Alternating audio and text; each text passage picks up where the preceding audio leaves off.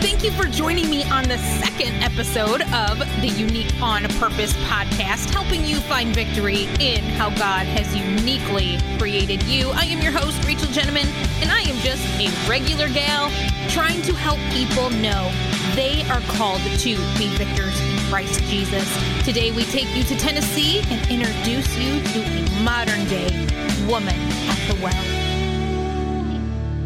Welcome back to Unique on Purpose. My name is Rachel Gentleman, and we are here to help you find victory in how God has uniquely created you. And I'm super excited because the Tennessean Donna Sparks is here with me today. She is a wife, a mom, a sought out speaker, evangelist, director of Story of Grace Jail Ministry. She's the author of several books Beauty from Ashes, No Limits, Masquerade. And so Donna, you're pretty busy. You've got a lot going on. Yeah, pretty much. Thanks for inviting me on the show. It's an honor to be here, Rachel. Yeah, and you know what I want to know is I really first I want to know your story, your testimony because from my understanding it's really one of grace and one of redemption. So can you tell us about that? Oh yeah, absolutely. In fact, that's why my ministry is called Story of Grace. Um, you know, God has just amazed me by his grace in my life because of where I was and where I am now. Um, I was born and raised in church. I was born and raised in an Assembly of God church. Um, grew up serving God. But after I went through two divorces by the age of 23, oh wow. I got really mad. yeah, I got really mad at God. And you know how the enemy likes to do, he likes to really make us think it's God's fault, even though we know better. But he will. it's so much yeah, easier to blame God than it is ourselves, right? Exactly. But he will sit on our shoulder and he'll say, you know, you've done all of this, you've tried to serve God, and how's that worked out for you? And so I started to believe the enemy's lies and just really got mad at God and ended up turning my back on him, became addicted to drugs and alcohol made a terrible mess out of my life. Um, became suicidal. I was so so depressed. Um, but God led me to another man, which we ended up getting married after dating two months, amazingly. um, you know, at that point, I really didn't care. I was just like, you know, the first two I married were supposed to be Christians, and that didn't work out too well. And so this guy was an atheist. Oh, geez. And so yeah, right. And I was like, well, you know, the first two didn't work out so well. It can't be any worse to marry an atheist, right? Right. Um, so, anyway, we got married. The first three years were really rocky. Now, Brian, my husband, we've been married for 23 years now.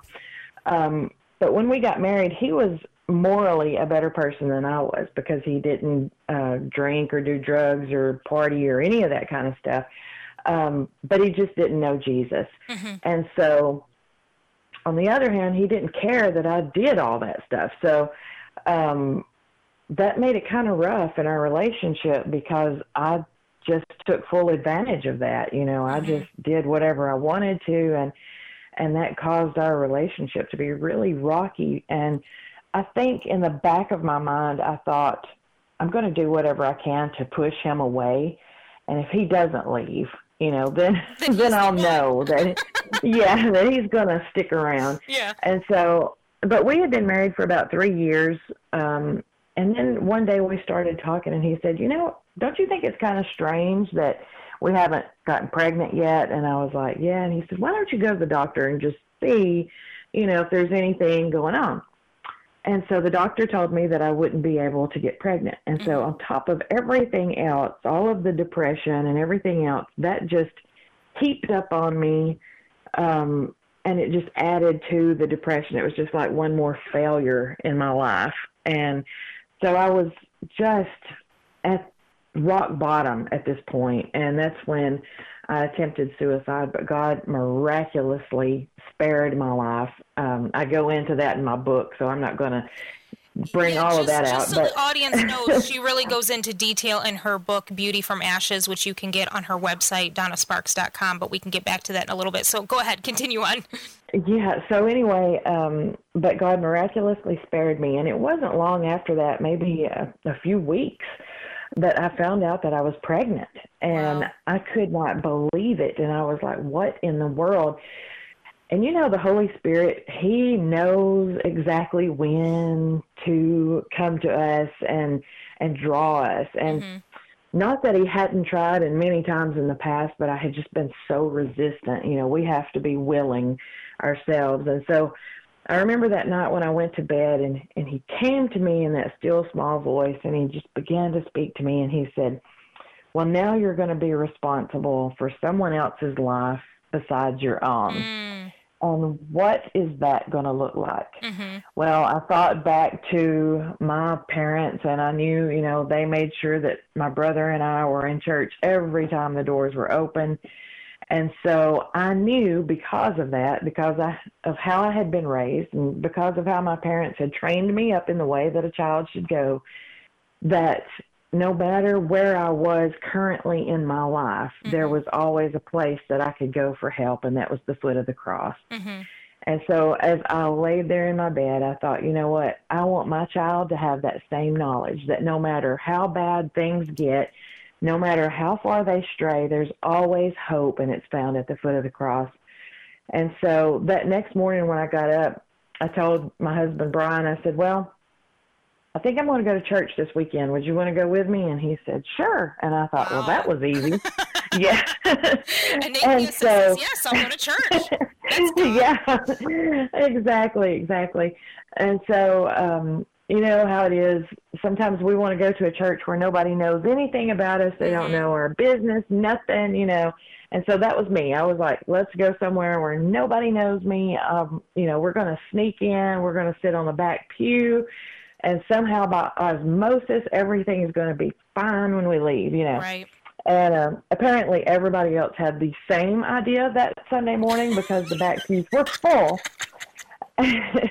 and so that didn't work out so well. But, you know, we ended up sitting close to the front, and God was there. I mean, He, that pastor began to speak, and he was reading my mail. Mm-hmm. He did not know anything about me, but every word that he said was directed by the Holy Spirit, and it hit me right in the heart.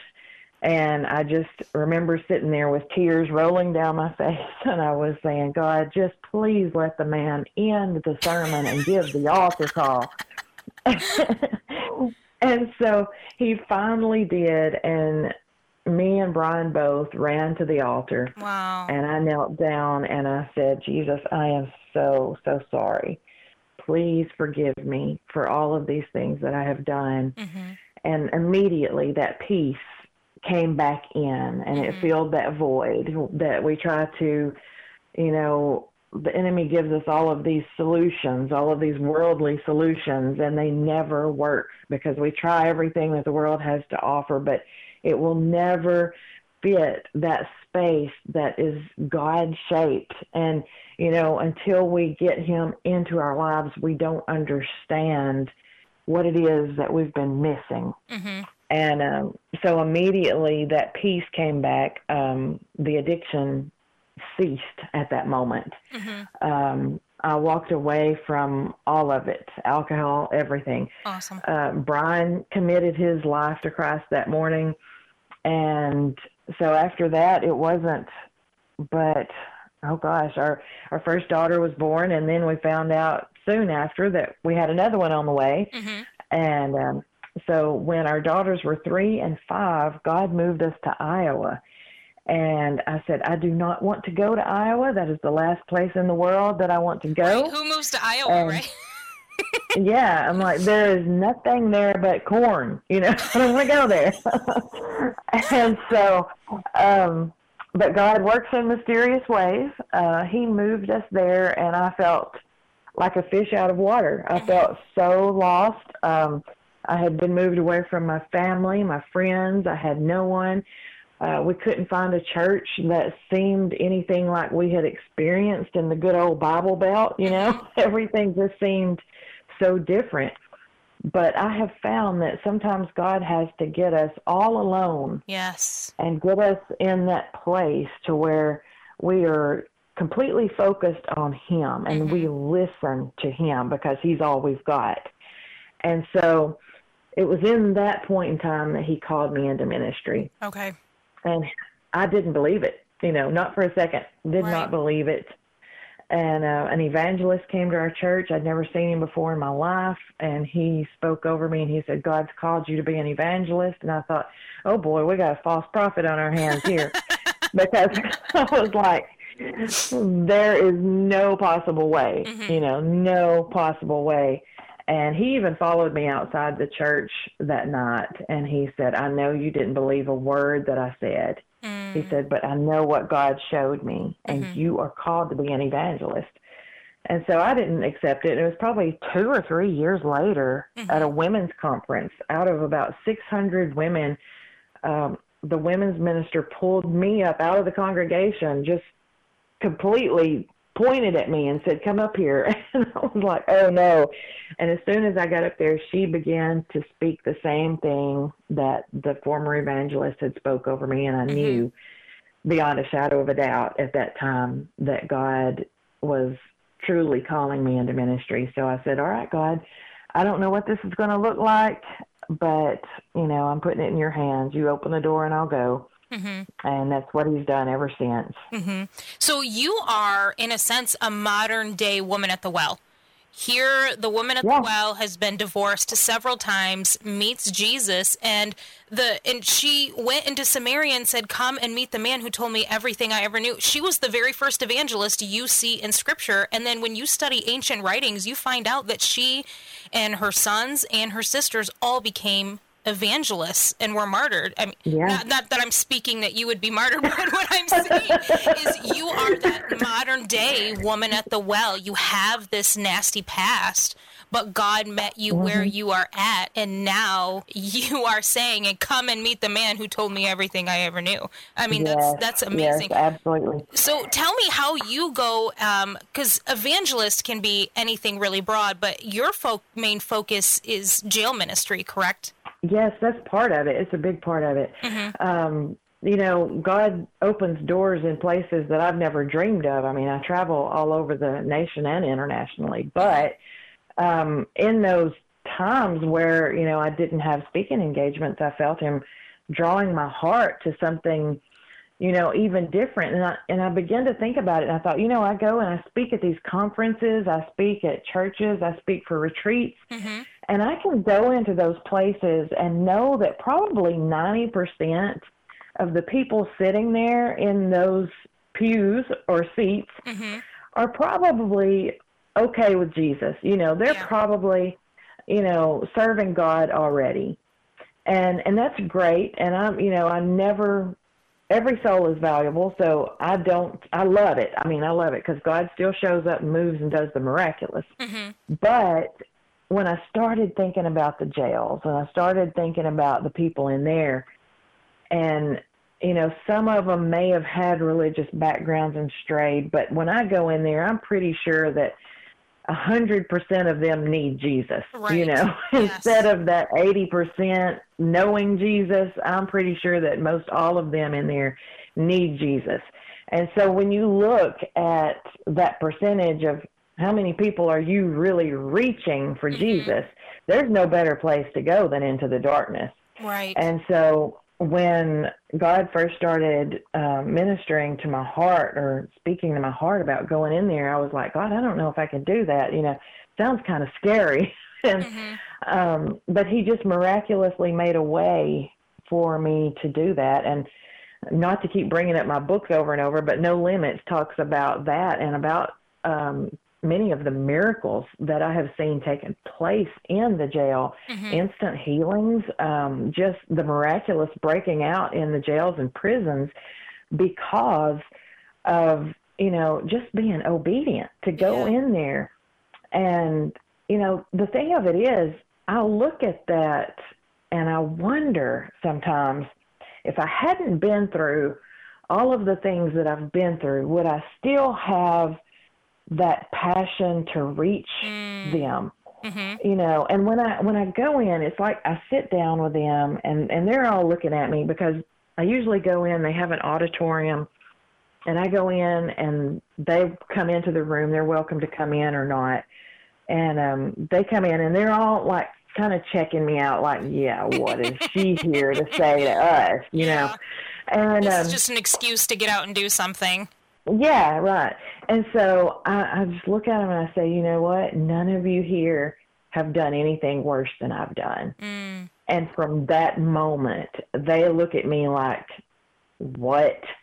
you know, you're nuts. Mm-hmm. And and then I just simply share my testimony and what mm-hmm. God has done in my life and where He has brought me from. And as I look out at that group of inmates and see the tears rolling down their faces. You know, it's not me, it's all the Holy Spirit. I mean, it's all His work. But in my obedience to go in and do what He's asked me to do, He moves, He shows up, He He convicts hearts, He woos them to Him, and they accept Him as their Savior. And it's just been such a beautiful thing to see him move in that way and him draw them away from situations and lifestyles that you know they have found so natural. But mm-hmm. he has shown up. I mean, we have had uh, ladies just saved, baptized in the Holy Spirit with evidence of speaking in tongues, and then miracles, healings, uh, signs and wonders. Everything is taking place in there, and it's it's all for God's glory, but it's all to show them that we serve a God who still does right. what he has always done. Mm-hmm. And so I just, you know, right now the jails are still closed because of COVID and my heart is just like broken. I just can't wait to get back yeah. in there. And um but so yeah, you know, pray that the doors open up soon so we can go back in. But For it's sure. it's just miraculous to yeah. see what God does. So what you did was you took the pain from your past you found redemption, restoration, victory in Christ, and you're taking that past pain and you are now uh, bringing purpose to those in a dark place. So how is it that I, I, mean it's it's so hard for us who have not been in jail, who have not been in a prison. It's hard for us to fathom how can someone in that situation find victory in Christ when they're in the midst of being locked up. I mean, explain to me how these women, I mean, I know that they come and, and they've got tears when they hear you speak, but how is it that they're finding victory in the midst of being incarcerated? Oh, Rachel, it's so simple when you have tried everything that the world has had to offer, mm-hmm. and when you have tried to fill that void with everything that the enemy has offered, and it has landed you in jail, mm-hmm. and and you know that you're there because of the lies that the enemy has put in front of you, mm-hmm. then you're willing to try Jesus. You're yeah. willing to try what will work. And when you find that freedom, when you find that love because see the majority of these women are in here because they have experienced the wrong kind of love mm. i would say probably 80% if not even more of them are in there or have drug addictions and problems because of abuse that they have faced either in their childhood mm-hmm. or in their adult relationships and they have tried to numb that pain and tried to uh, cure it with the help of illicit drugs and other activities, and it has not worked for them. Yeah. But when they come into that room and I began to tell them that there is an answer, mm-hmm. there is an answer that is better than anything that this world has to offer, that there is one who can turn their lives upside down, that can turn broken into beautiful, that can give them peace and mm-hmm. change them from the inside out. And they experience that when they experience His love and they feel that overwhelming arms, His arms that just wrap around them and cradle them, and they they feel that and they experience that, then they know that there is something so different than what they've experienced mm-hmm. on the outside. And they're finding um, they're finding hope now in a place yes. that is completely hopeless. I mean, depending on how long Absolutely. that they're in there, um, they now have something to look forward to outside of when am I getting out of here? Because now mm-hmm. they can turn, just like you, they can turn their past pain and they can turn it into purpose. So, how Absolutely. are you seeing them change inside the jail? Are they starting to have hopes and dreams oh, yes. about, about the future? Tell me about that. Oh, yes. Uh, many of them receive calls into ministry as well. Mm. Um, it's i mean it's just so miraculous what god is doing you know when i you know i go in there and i tell them you know what i've been through but i always play up the upbeat side of it more than you know giving any kind of glory to satan because right. my past is under the blood now mm-hmm. and so I don't focus on that. I share that with them so that they know that I can relate with them, but I tell them that what God has to offer is so much better. Plus, when He shows up and they're seeing the signs and the wonders and the miracles take place, and I tell them, this is not something that I alone do. This is available to every one of you. Mm-hmm. And I see them go back to their to their pods and pray for each other. Wow. You know, when they get sick, they mm-hmm. pray for each other. They they believe now because they have experienced it in church service. They believe that God will answer their prayers. You know, one of the sweetest stories happened in one of the jail services and I'll try to cut it a little short, but I went in and there was a lady there and she had a terrible, terrible toothache and she just couldn't even hardly open her mouth because the pain was so excruciating. And so I said, Well, we're going to take care of that right now. We're just going to pray and and ask God to heal you. And so she said, okay. And I could tell, you know, she really didn't believe she hadn't been in there very long. okay. And so I put my hand over her mouth and I said, Jesus, you know, just a very simple prayer, you know, reach down and touch her, you know, right now, be healed in the name of Jesus. And um, she looked at me like I had literally slapped her. And she said, what did you do? And I said, I didn't do anything. And she said, she said, "Oh my gosh!" She said, "The pain is completely gone." She said, "There is no pain." She said, "I am literally shaking from head wow. to toe." She said, "What in the world just happened to me?" And I said, "She said, thank you so much." I said, "No, no, no." I said, "Don't you thank me? You thank Jesus." I said, "Jesus is the one that did that." Mm-hmm. And so after that, there was another lady sitting there, and she said, "Miss Donna," she said, "I'm having problems with my shoulder. Will you pray?" For my shoulder. And I said, Yeah. I said, But you know what? Coincidentally, and this is how God uses things in our everyday life that we never suspect. Mm-hmm. For months, I had been having problems with my shoulder. I didn't know if I had a torn rotator cuff or what going on, but I'm stubborn. I won't go to the doctor. so, anyway, I was, you know, I was dealing with this pain in my shoulder. I couldn't hardly raise my arm, you know, I couldn't raise it above shoulder level anyway. And so um, this lady, she was sitting there, and we'll just call her Tracy. She said, Miss Donna, I need you to pray for my shoulder. And I said, and she told me what was going on. I said, you know what, Tracy? I said, that sounds exactly like what's going on with my shoulder right now. I said, I've been dealing with this for a couple of months, and I don't really know why.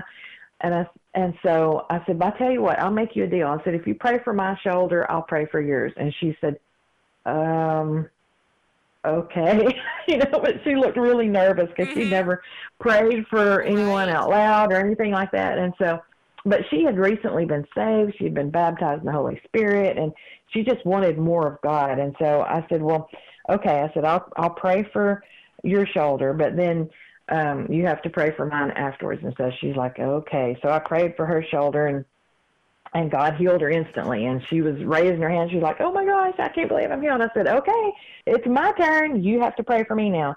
And she's like, "Oh," so she started praying for me. And I'm telling you, it was the sweetest, most heartfelt, most simple prayer you've mm-hmm. ever heard in your life and God healed my shoulder. I could raise my arm. I had no problems moving it in any direction. And I said, Look, Tracy, I said, my shoulder is healed.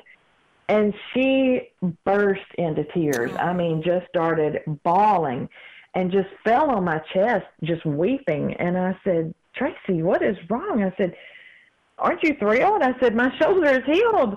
And she said, Oh, Miss Donna, she said, you just don't know. She said, I knew God would answer your prayers.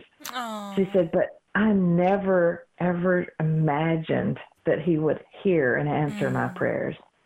And, you know, that's what it's all about is mm-hmm. going in there and helping them to see that not only is Christ our Savior and that He can set them on the right path, that He can change their lives and turn them upside down for His glory, but that He is the healer, He is the miracle worker, and that He will hear their prayers, that it's not just something that a few people can experience, that it's not something that just a a, a pastor or an evangelist or a missionary can experience, but it's for all of us who believe. That's what the Word of God tells us. And so to see them begin to realize that for themselves and to begin to step out in that power themselves, there's nothing like it.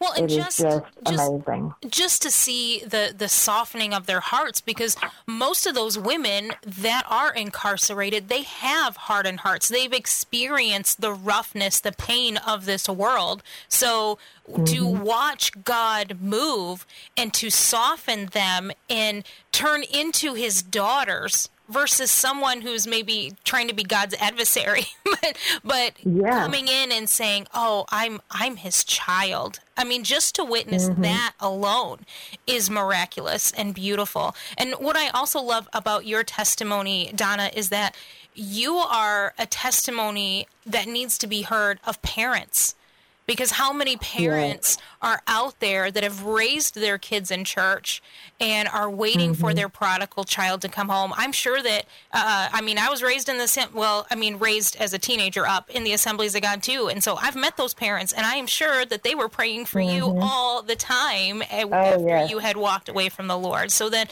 to see for them to see their prayers come to fruition of you coming back to jesus not just you but your atheistic husband and then watch you raise your kids in the Lord. I mean, that's that's a huge testimony that other parents of prodigals need to hear. So I'm a person who okay, I'm in pain. I have suffered a lot of just uh, of victimization in my life. I just don't feel that God has something for me. If I'm that person listening, what do you have to say to that? that that is a lie straight from the enemy that God wants to use you more than anything else. And I will tell you this, I feel like somebody may need to hear this today because I was raised in church and because I knew right from wrong and then turned from God and walked away. When I did come back to Christ, I still dealt with a lot of guilt. Mm. I, I knew I had been forgiven and I knew that I was going to make it into heaven, you know, maybe by the seat of my pants, but I was going to I was going to slide in because I mm-hmm. knew he had forgiven me. But for a long time I sat on the pew um and really felt like God was mad at me. I mm-hmm. really felt like maybe he wasn't to the extent just mad at me, but that he was disappointed in Yes. me because I knew better and mm-hmm. still took that other path. And so for years, I thought there is no way that God can use me because I messed up and I knew better. You know, I should not have done that. I'm guilty because I just completely, you know, just turned my back on him and walked away from him. And what kind of person does that if they really know Jesus? And, Right. you know, I, I dealt with all of that until I could see that God doesn't waste anything. And even when we mess up, when we make big mistakes, intentional or not, you know, mm-hmm. He can still use that because it's just like our earthly children. You know, I tell people all the time, I love my children. And, well, they're grown now, but they sometimes they make me so mad you know when they were younger especially when they were like 13 mm-hmm. they could make me so mad and i would just literally want to squeeze their necks until their head popped off you know mm-hmm. but And nobody i would has just ever felt that way before. no, of course not. Of course not. But you know, they go to the room, slam their door, you know, and then I'm I'm just simmering mad, you know. But mm-hmm. then after, you know, two or three hours, and they come back in the room, and I look at them, and I'm like, that's my daughter and I love her. There is nothing that is going to separate me from her because I love her so dearly. Mm-hmm. And that's the love of a mother. And his word says that he loves us even more. You know, even a mother will abandon her child, but he will not. Right. And to know that he loves us so much more than we can even love our children and his anger is only for a little while. You know he is not going to stay mad at you. He he loves you. He forgives you. When we come to him and ask for forgiveness it's gone. It's forgotten as far as the east is from the west his word says. So mm-hmm. you know we have to accept that once we have come into that place of forgiveness that we have to let go of the guilt. We have to forgive ourselves and sometimes that's the hardest thing to do is to forgive ourselves because the enemy wants to remind us of all of our mistakes. Right. But until we can get the victory over that and mm-hmm. say, you know what I'm going to do, devil? You know what? If you're going to keep reminding me of all my mistakes, I'm going to just turn them around and make them my message. Mm-hmm. My mistakes are going to become my message, and I'm going to lead everybody out of the darkness that I can so how are you going to like that, devil? Right. and then see if he see if he doesn't back off of you a, a little bit then, because he's not going to want to remind you of something that's going to give freedom to someone else. Right. So yeah, go ahead. I'm sorry. Go ahead. I just I just want to you know encourage anyone that's that's feeling that way and feeling like well you just don't understand you know I really I really messed up. Mm-hmm. No, God is not looking at your messes. He's not concerned with your past. Your past is under the blood. He is concerned with what you do with your future. Mm-hmm. And you can do things for him that you never imagined if you just let him take control. Yes. And, and in order to find victory, I mean, you can't just know it in your head. You, you need to ask God to do a heart change. But I, I kind I really loathe the saying, uh, I'm a sinner saved by grace because yes. the Bible says I am a royal priesthood. So if I'm a royal priesthood, Absolutely. I need to act like I am a royal priesthood, that I am God's Absolutely. child. So that's just what you said reminded me of that.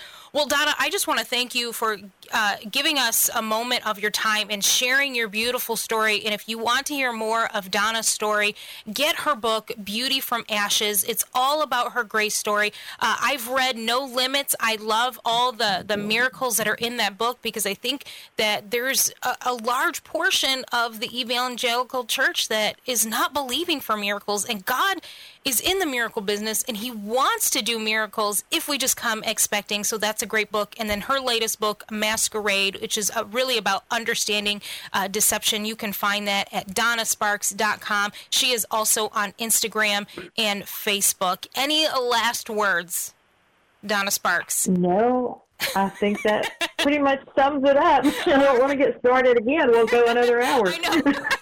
Well, once again, thank you so much. And join me here next time for Unique on Purpose, helping you find victory in how God has uniquely created you.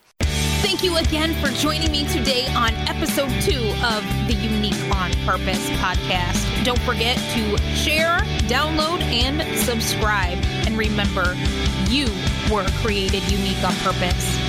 You are loved, and because of Christ, you have been made worthy. I will see you next time.